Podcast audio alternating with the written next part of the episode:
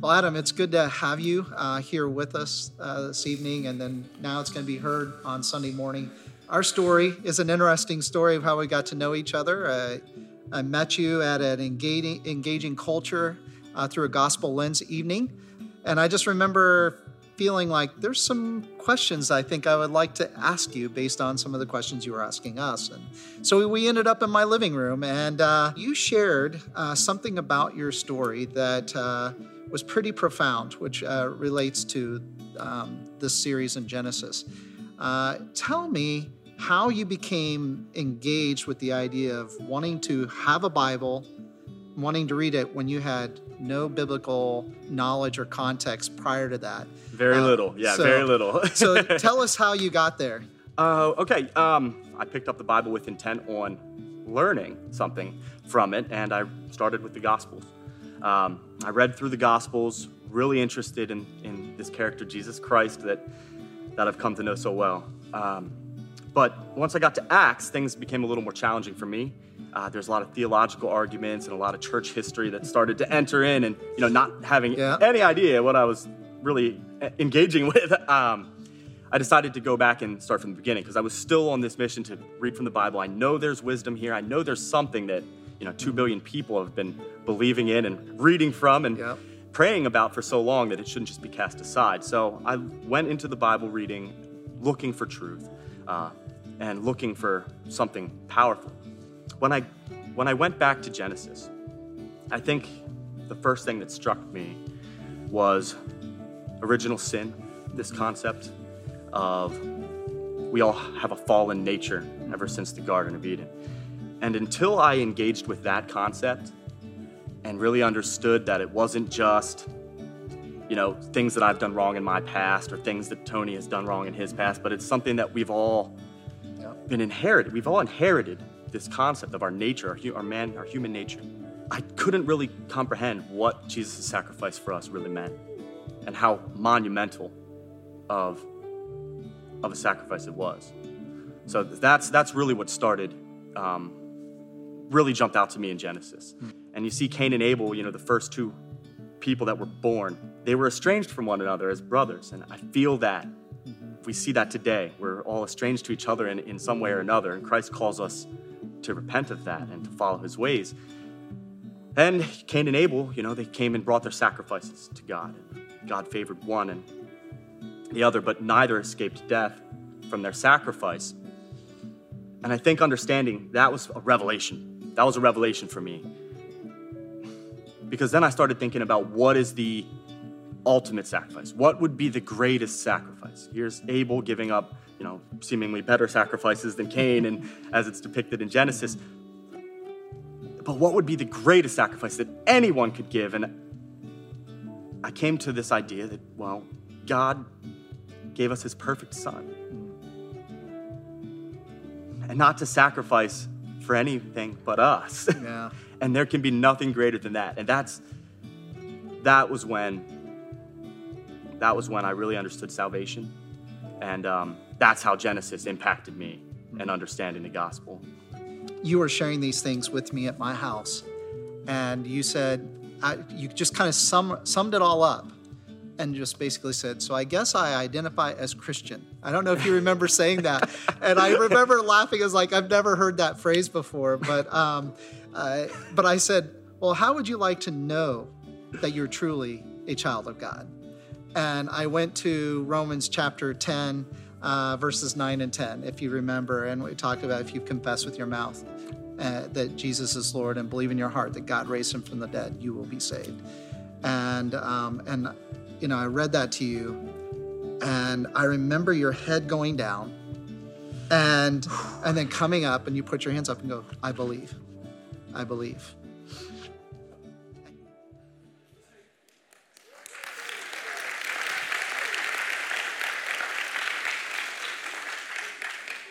And that's what it's all about, isn't it? Is to believe. And imagine having grown up without any context whatsoever to who God is and to why Jesus came.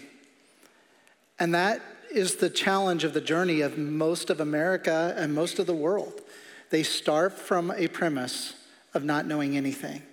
And so, as ambassadors of the gospel, it's important for context. I mean, Adam was reading in the gospels Matthew, Mark, Luke, and John and became enamored with Jesus, got into the book of Acts and got really confused and said, That's when I needed to go back and read the beginning. And then that whole original sin idea of uh, the concept of this nature is something we inherited. And then on top of that, to understand the nature of God and then sacrifice. And that Cain and Abel, I mean, I would have never thought Cain and Abel's story would help somebody understand the cross. But how beautiful is that, right? And so uh, the story that Adam shared, and by the way, it's not lost upon me that we're going into a series on Genesis and we had a testimony from Adam. So uh, I, I find that beautiful that God used the story of Adam to teach Adam uh, his love for, for mankind. Um, the, the fullness of this interview was about nah, 15, 20 minutes. Uh, the entirety of that, that interview can be found in this week's email. There'll be a link. You can tap on that link and be able to see the rest of it. Uh, and because I would love for you to hear more of the story. Having said that, I'm going to ask you to turn your Bibles uh, to Genesis chapter 1. If you do not have a Bible, um, our ushers are coming up right now. And on top of that, uh, you can also utilize a Bible app that you can find in your app store, and it's the YouVersion Bible app.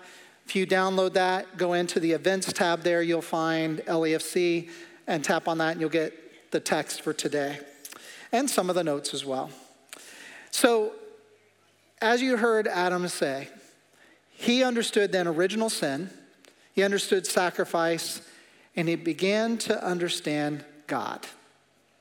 And that is probably the most important thing is to understand who he is then that becomes a mirrored reflection of who we are and who we are not and so it begins to help us understand the context we're in. Because without Genesis, we regularly draw upon Genesis. If you've read Genesis, you don't realize how much each of every, every of your days you are go, drawing back. Your understanding of God has been formed by Genesis. Your understanding of us has been formed by Genesis. And, and without that, you would be operating very differently in your worldview. So, with that being said, uh, I want to read in Genesis chapter 1, verses 3 to 25. And so, we're going to get, last week we were in Genesis 1, verses 1 and 2. In the beginning, God. So he is the pre existent one. He is the one that, that always has been. And so that's a very fascinating thing for a finite mind to conceive of something that is outside of time, has no beginning, has no end. My mind always implodes when I try to fathom what God did forever before He created the world. I mean, that's a very fascinating thing to think okay, always, always, always, always. And then somewhere in always, He starts time. And that, I can't get it. Because for me, everything starts somewhere and ends somewhere. And so we have to realize our limitations as finite beings trying to understand an infinite God, but I believe Genesis 1 will get us down the road a little bit. So let's begin by reading in verse 3. It says this And God said, Let there be light. And there was light. God saw that the light was good, and he separated the light from the darkness. God called the light day, and the darkness he called night and there was evening and there was morning the first day. And God said, Let there be a vault between the waters to separate water from water. So God made the vault and separated the water from the vault from the water above it. And, and it was so. And God called the vault sky. And there was evening and there was morning the second day.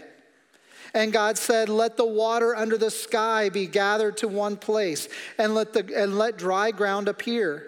And it was so. God called the dry ground land, and gathered the waters he called seas. And God saw that it was good. Then God said, Let the land produce vegetation, seed bearing plants, and trees on the land that bear fruit with seed in it, according to their various kinds. And it was so.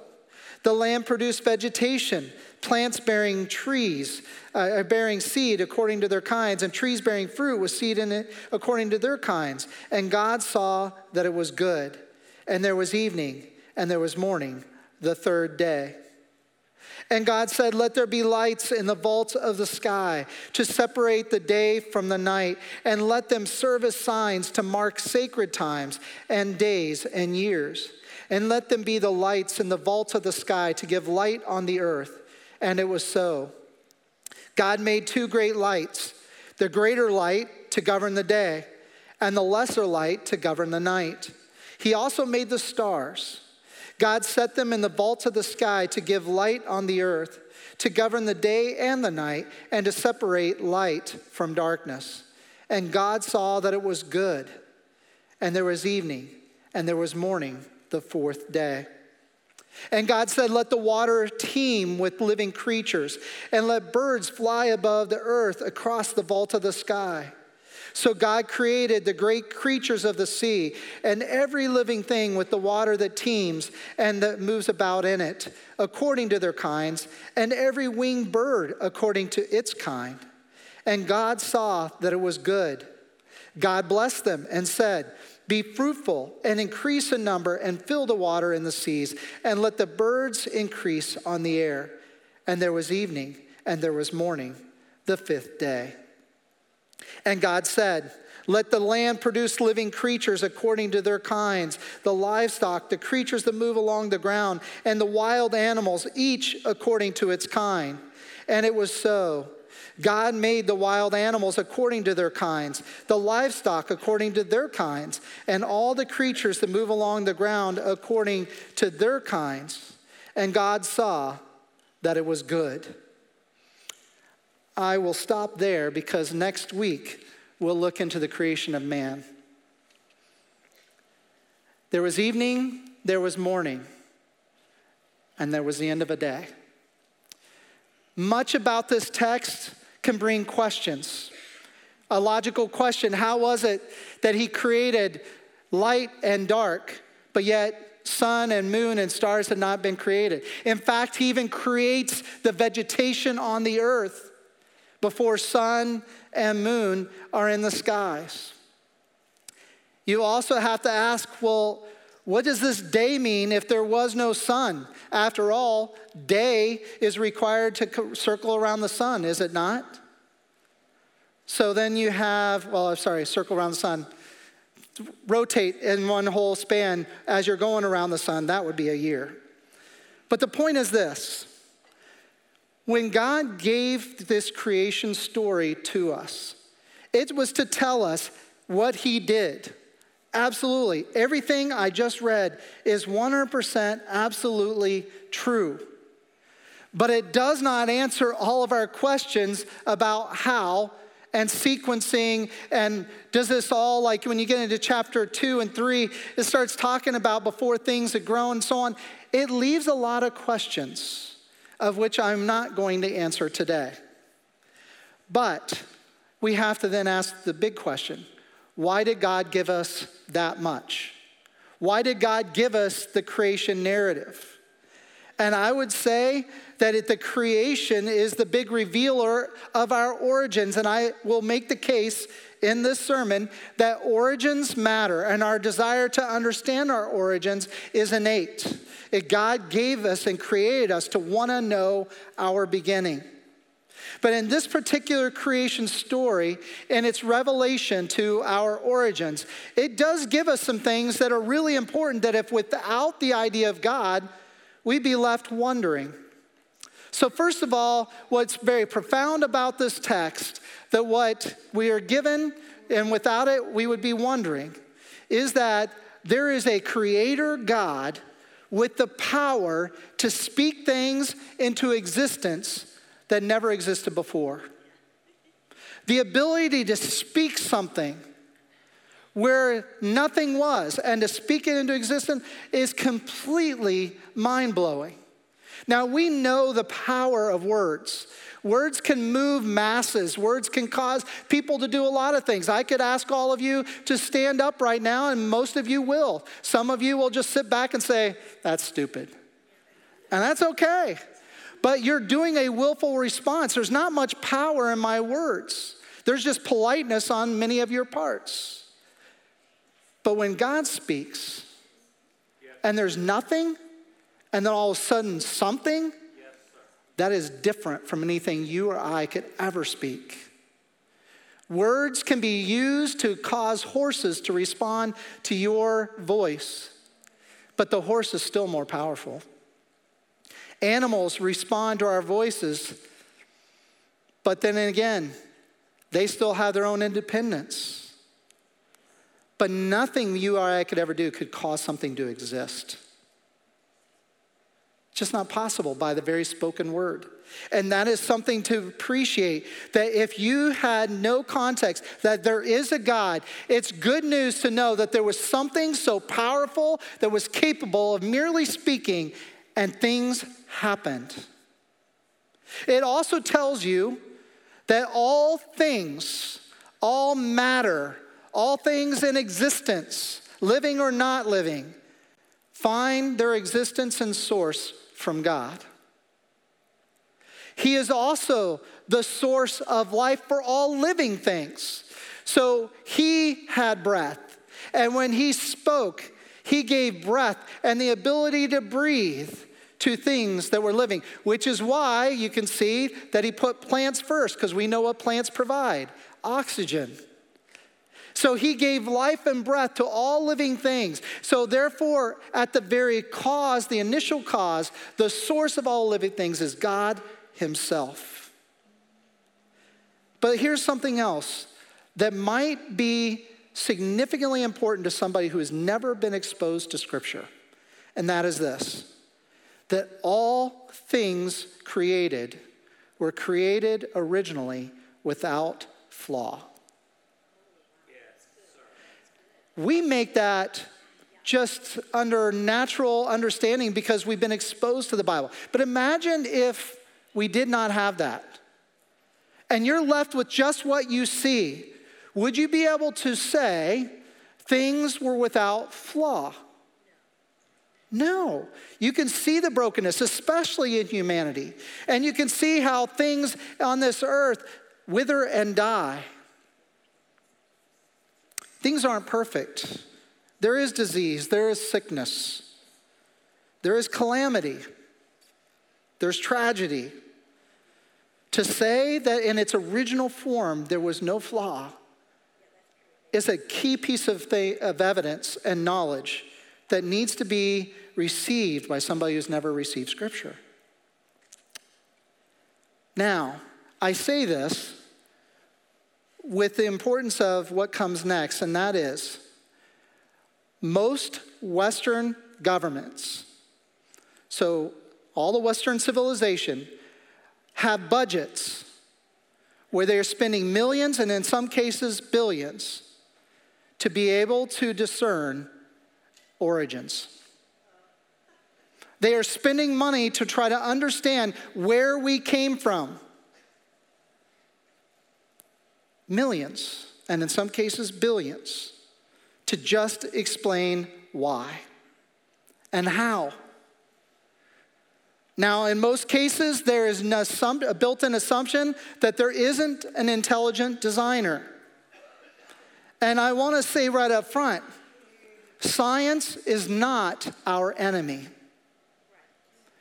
Human beings denying the existence of God, that might be our enemy. But science, what is science meant to do? It's meant to discover truth. And if we believe that God is true, then science will eventually arrive at the right place. Sometimes it just takes them a while. But the reality is, is that as you test, a hypothesis, an, an, original thought is, is determined, and then they start testing according to it, and then they get down the line, and sometimes 30 and 40 and 50 years down the line, without, with an assumption there is no God, and coming to the end and realizing their hypothesis isn't accurate, something's missing. And then they start another hypothesis, sometimes again, still determining there is no intelligent creator.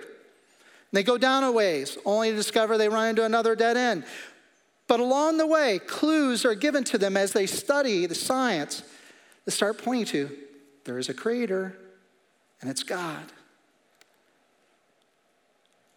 But I have to ask you if there's this, this hell bent idea that we do not want to acknowledge that there's a creator God, why are we then spending millions to figure out our original uh, origins as to why we are the way we are. What is the why is there so much value to that that we would spend in almost every known civilization that has money and budgets? Why are they spending in this way? And I will give you this possible answer, and I think it's accurate. We spend the money to discover origins because if we can discover them, our hope is that it will provide purpose and significance for our existence. Don't believe me? Why do many of you spend money on Ancestry.com? I mean, does it really matter for how you live tomorrow or today by knowing all that's in your past? But we spend it. And here's the thing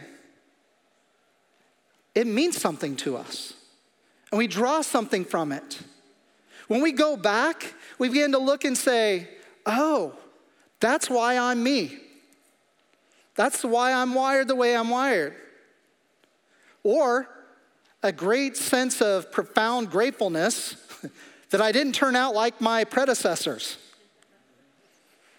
And you realize what you've been rescued, or that somewhere along the line, something shifted that made your family line different. But by knowing our original heritage, hope can sometimes be derived from it. That, you know, things were really bad, but look at how things have progressed. Or it can cause intrigue to understand more because it starts telling your story. And then your hope is that maybe it'll give me some kind of purpose. So I haven't, I've been a little bit of a cheapskate. I haven't paid Ancestry.com. I haven't done a DNA check to see where I'm from. Although, quite frankly, if you handed me the money, I would do it and enjoy it. All right? I would enjoy it. I just haven't chosen to spend the money for it. But I have done research, free research, the good kind. And I discovered that when you trace the Hunt family tree back, we entered into this country, or my direct line anyway, in Charleston, South Carolina, which was the southernmost port for the English colonization. So we came in there, and then we worked our way across the South and ended in Kentucky, where we were hillbillies. Uh, we've come a long ways. We wear shoes now. We have education and we've, we've gotten out into society. Although, probably not all my relatives, but at least the ones that I've known, we've done all right. But they became pioneers. They moved into places where people had not been. They didn't settle along the East Coast. They kept finding, looking for better places to raise their families. Some of them were preachers. Some of them were farmers. Some of them had a quite the scandalous history, many of whom I am embarrassed to say I'm related to, some of whom I am greatly appreciative to be related to. But in the end of the day, why am I drawn to that? There's something that says we want to know. We, we want to figure it out because we I think there's this built-in desire that we're created to want to understand me as to how I even relate to going forward. And how do I affect what's around me? What's my unique because we want to find some level of uniqueness because there's so much humanity. They want to know that there's something of significance and purpose in me. I don't believe that's God given. But in pursuing our origins, often there is a pursuit of that in denial that there is a creator God. And so we'll look for origin research without the concept of anything divine. But yet, as we do that, if you're willing to be an honest researcher, you find that over and over you keep, it keeps pointing back to a divine creator. In science, biologists, often many of them are atheistic. Some of that's the church's fault by the way we've treated science. But in the astrophysicist realm, there is a high level of belief as they've studied the expanse of the universe, and that constantly points to there had to be some kind of original source, and there had to be an instant by which everything came about, and there's such order that says, and it was by a creator. Because there's no way that all this expansion would happen with the kind of order it does unless somebody put it into order.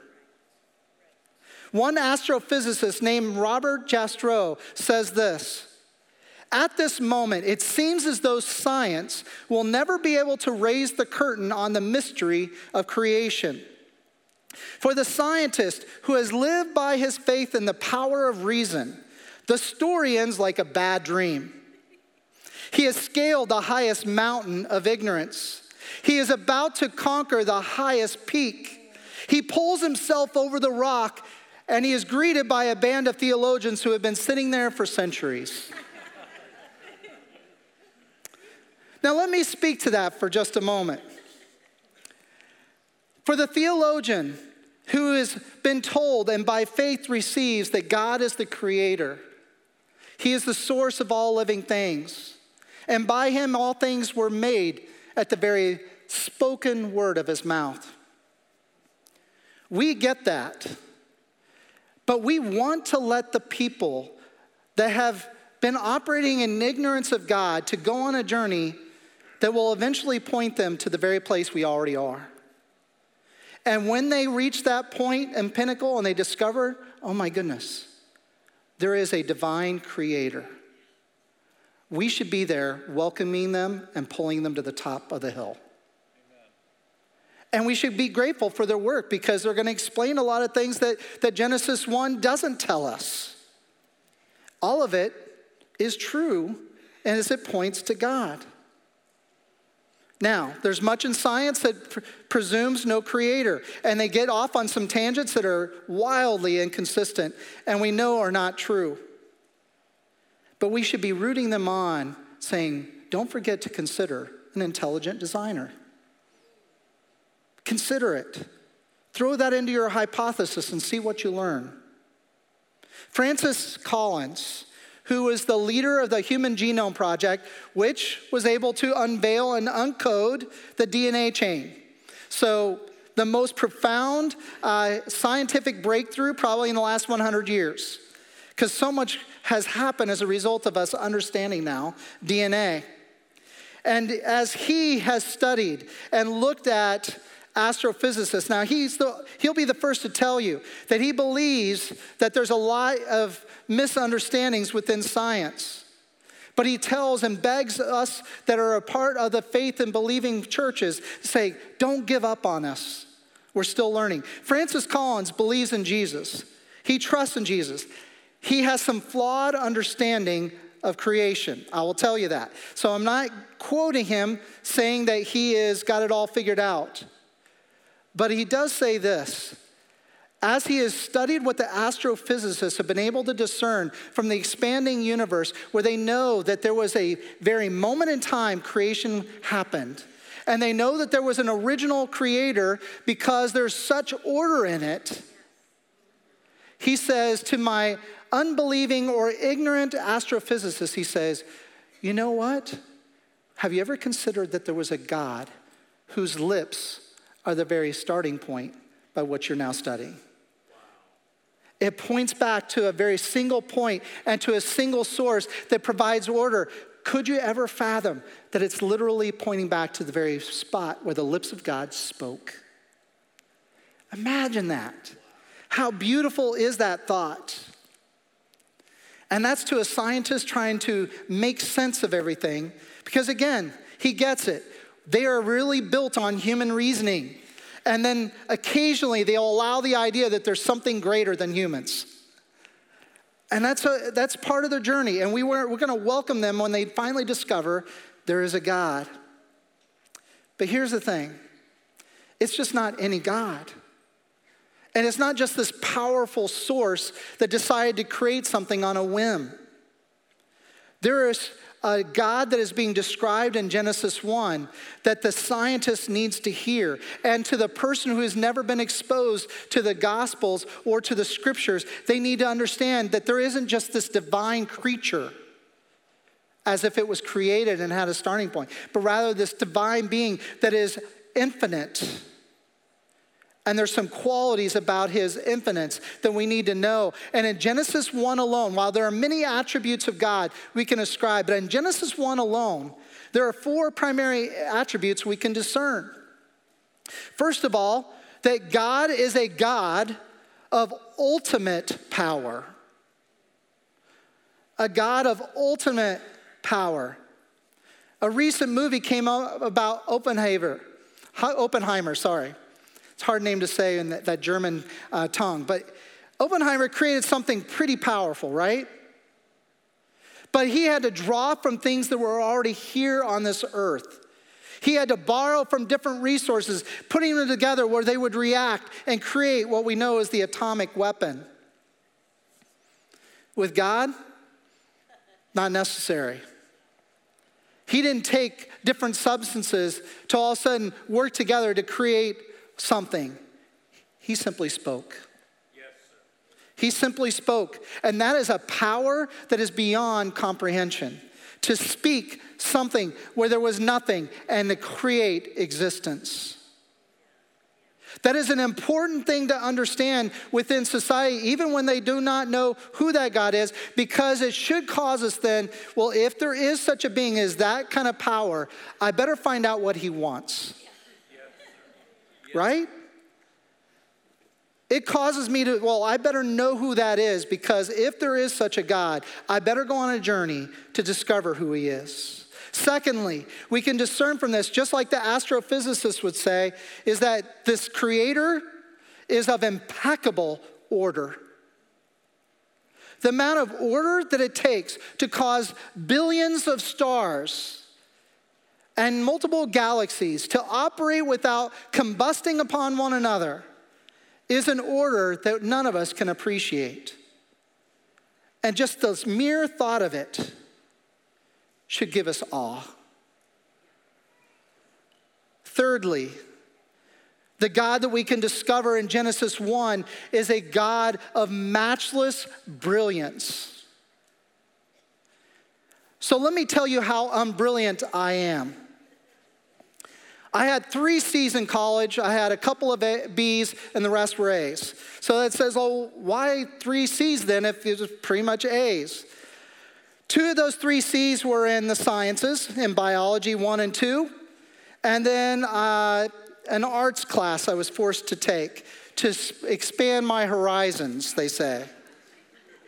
I wrote a paper on the first thing when I was having to look at a bunch of nude uh, sculptures, and I wrote how my eyes have been defiled. And from that point on, all my grades were awful from that teacher.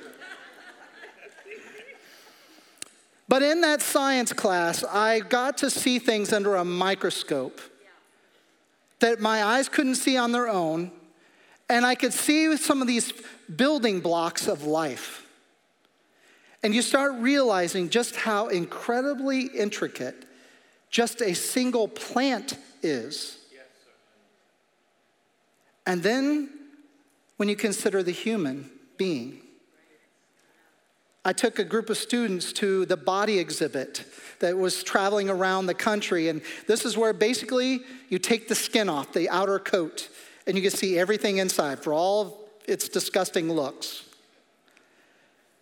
But then you start to see how everything is incredibly designed. It's brilliant. And what really, really, really blows my mind is the brain. It is the ugliest piece inside these, this body. And somehow, within all of that weird look and that jelly like substance, electric, electric things are happening which can cause me to speak, which can cause me to walk, which cause me to do all kinds of things. And all of that's happening from up here. All designed, all incredibly brilliant. And when you mess with one thing, it throws a lot of things off. He's brilliant, and nobody's like him. But this God that we're talking about, that is a God of ultimate power, of impeccable order, and matchless brilliance, is also a God of faultless good. When we use the word good, it tends to be on the lower ranges of our, what should I say, uh, superlatives, uh, things of, of ranking. You know, there's good, there's great, there's incredible, there's awesome, and then we throw in all kinds of other terms. And we just say, good, it's good, it's passable. Imagine using the word good. And this is what I love about it. God said it was good, done, finished, complete. Nothing needed to be added. It stands as it is, perfect. You see, with humanity, we have to rank our terms because we're not all equally skilled. And so then when that happens, it's like, well, that's good. But when God, who has just done things with his very spoken word, with incredible order, and then also with this brilliance, when he says it's good, as in done, nothing else needed, we don't have the appropriate term for that. That's why we have to use a term like faultless good to fully appreciate what we're saying here. So imagine if you had never read the scriptures and you read Genesis 1 and you start realizing there is a God, a creator God of power, of incredible order and brilliance, and he is faultlessly good, that's a God I want to get to know. So, my question to you is Do you have a good understanding of who God really is? I'm talking to believers and unbelievers in this room. Do you have a good understanding of God where you can appreciate just how incredible He is that He can speak something into existence, that you can appreciate the order by which He has created everything, and the brilliance that is unmatched, and that is all built within this character that is faultlessly good. Do you realize if you do not have a good understanding of God, you are not only hindering yourself, but you are causing ignorance to prevail in a society that needs to know who God is? When we choose to not venture in to understand God more, we are choosing to keep the world at bay from understanding who our God is. God has chosen us to be the ambassadors of who He is. There are things that He gives in creation that speaks to His existence and His qualities, but none greater than those who He made on the last part of day six human beings, which we'll talk about next week. When you realize the importance of understanding who God is, then we better lean in to make sure we get it well so we can communicate it clearly. My advice to you is to take some time in your personal time with the Lord this week and read Genesis 1 and begin to write down what you feel like it reveals about God and what impresses you about Him. And then take that list and consider what might somebody without Genesis need to hear from you just on what you've read today. I think that would be a healthy exercise for us all. But I'd also say, what do you actually draw upon from Genesis when you hear the most popular verse in all of Scripture? John 3:16. For God so loved the world that he gave his one and only Son, that whoever believes in him would not perish but have eternal life. God, infinite, creator, powerful, lover, good in all aspects. His son, who was also with him in the beginning, creator, powerful, good. They both loved what they created so much that when chaos had happened here on this earth, because they had given and chosen to design humankind with the ability to choose to worship, that when brokenness came through sin, that original sin that we heard about from Adam's testimony, that when that came, God had a decision to make. He's either going to choose to start over and eradicate, or he's going to choose to redeem, build a new bridge, fix that which was broken, so that they can be reconciled back to him. For God, the Creator God, so loved the world that He created that the part of that Creator God is Jesus, His Son, chose to become one of us, humbled Himself to become a part of humankind, lived the life that was intended by the first Adam, but the first Adam messed up. But He then perfected. But then the death penalty that was given to all those with sin he took upon himself and paid the full payment for all those who would have faith in him. I don't think you can appreciate why Jesus would ever do that unless you knew that he himself was good. He himself was God. He himself had created us to have a relationship with him, and that he himself was undeterred by the fallenness of humanity, that he would come and love on those that he had created because he is good. And he draws us to himself. This creation story gets us only so far without the story of Jesus. In fact, in Romans chapter 1, verse 20, it says this For since the creation of the world, God's invisible qualities, his eternal power, his divine nature, have clearly been seen, being understood from what has been made, so that people, all people, are without excuse. You see, general revelation, that the creation uh, out there, that when we walk out these doors and we see, and when we look at each other, it is enough to make each of us aware there is a creator God, He is the source of all things, and He spoke you into being. And His nature is somehow discernible by what we see in all of us. But that's not enough. It only makes us without excuse we then have to teach the person that is now understanding that God is a holy God and He is powerful. That what creation leads people to tells us that we need to then learn the next part that same God loved His creation and He died for it. You see, without an acknowledgement of God, what does the creation start to do?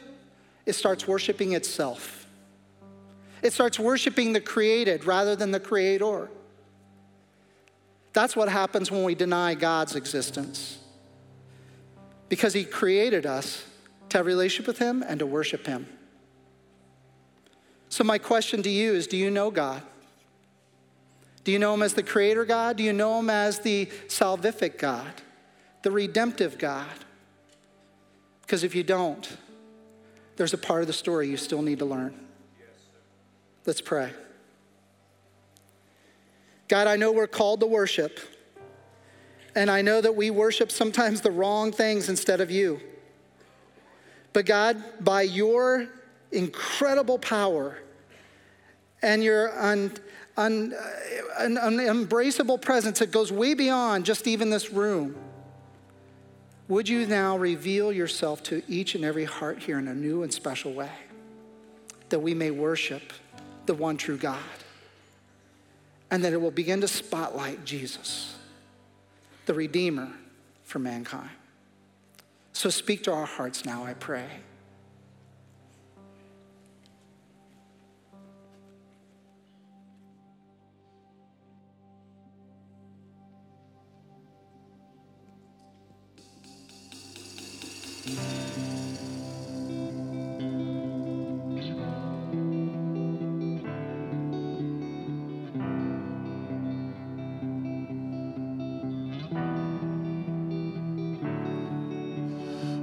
God of creation, there at the start, before the beginning of time.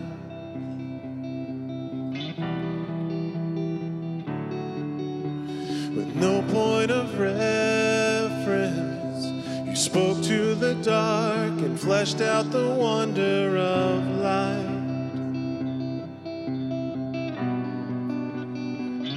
And as you speak, a hundred billion galaxies are born in the vapor of your breath, the planet. If the stars were made to worship, so will I. I can see your heart in everything you made. Every burning star, a signal fire of grace. If creation sings your praises, so will I.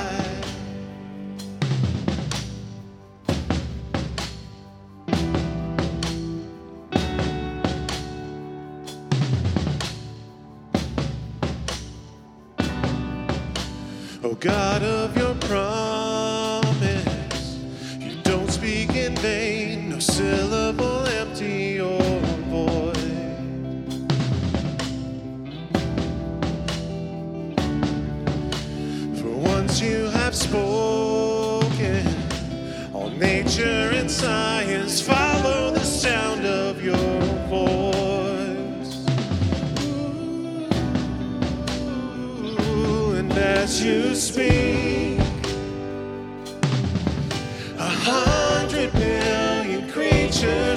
your breath.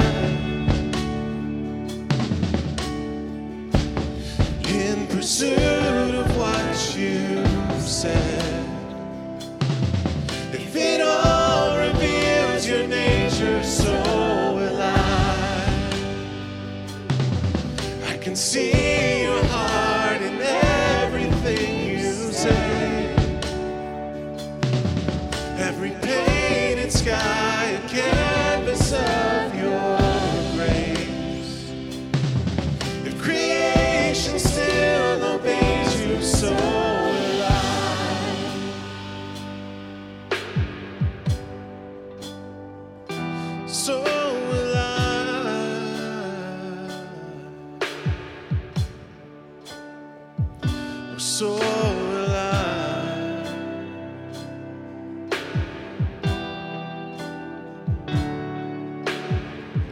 Would you stand with us and worship?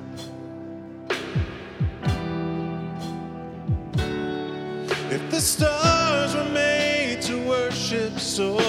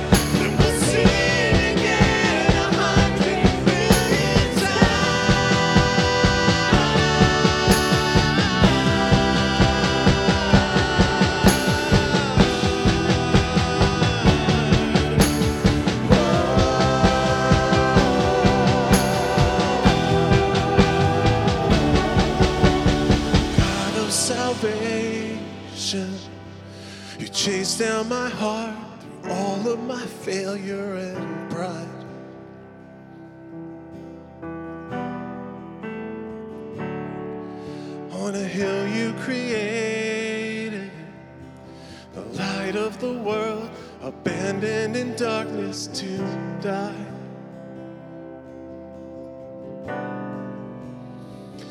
And as you speak,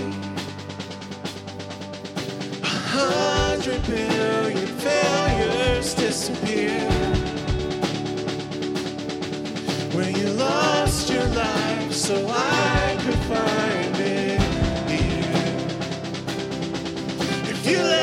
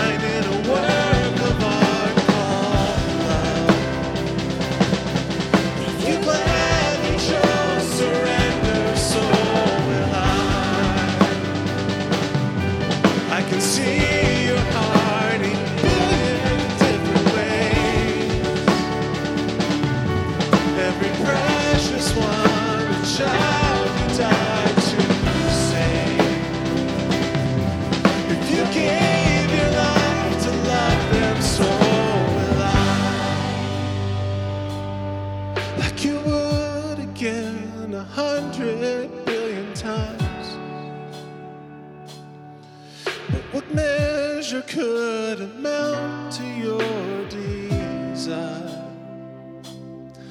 You're the one who never leaves the one behind. Let's join with that creation, respond to our Savior, giving him all praise.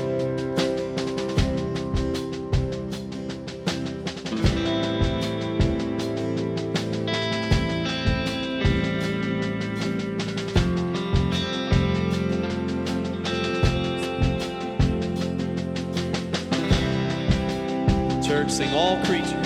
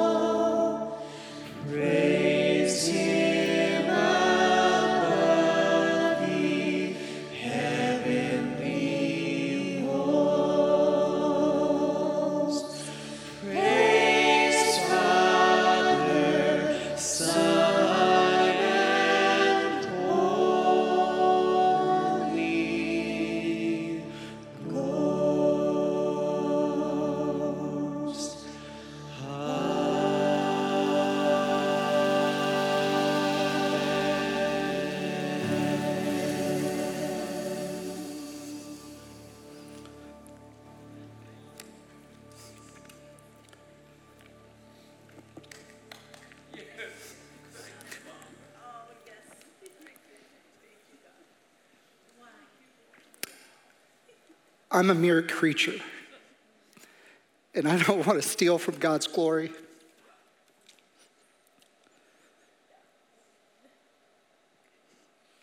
He is a great God. And He loves us so very much. Let's not miss out on the greatest story we have to tell. That in the beginning of creation, God created man after his own image. And he created us for a relationship. And we have that opportunity to tell that to the world. All creatures of our God and King, we cannot miss the opportunities that are around us to share. If you wish to talk to someone about this more fully, we have people in the encounter room that would be glad to talk with you concerning our great God and to pray with you to that God. We're also going to have a baptism after the service in the baptistry afterwards, and would love for you to hear what God's done to change a person's life. But I'm going to let this service be concluded by Adam, the one that gave his testimony. He has a word to share with each of us. And when that video remains standing, and when that video is done, it's not long. When that video is done, you're dismissed. So, you know who we're recording this for. It's for the church. And you also know that uh, many in the church don't know Jesus. You would like to give a personal message to the one who doesn't know Jesus. You said you'd like to do that. What would be the message to somebody who's searching right now? You know, for a long time, I wasn't a believer. And as I said at the beginning of the interview, my, my contemporaries wanted to toss out the gospel, wanted to toss out the Bible as if something we don't need anymore. But I know in my heart that there's more to this than just tradition. There's more to this than just stories with morals, because that's what I used to believe. There's a truth in Jesus Christ that I've been searching for my whole life and that I'll surrender to. And I don't know if I can get that across to everyone on camera in just a few words, but if you look for it, it's there. Received. And for those of us that know Jesus, have had his word and learned his word, is there any parting thoughts you would want to share with us? if if you've been a believer for your whole life, you've known Jesus, um, and and I know many people that way. Uh, it it could be Genesis can be something that almost seems menial or or mundane to an extent. I think at least that's been my i- interaction with certain with certain believers, and um, just know that there is important knowledge to be learned about the doctrine of salvation in Genesis. It's there.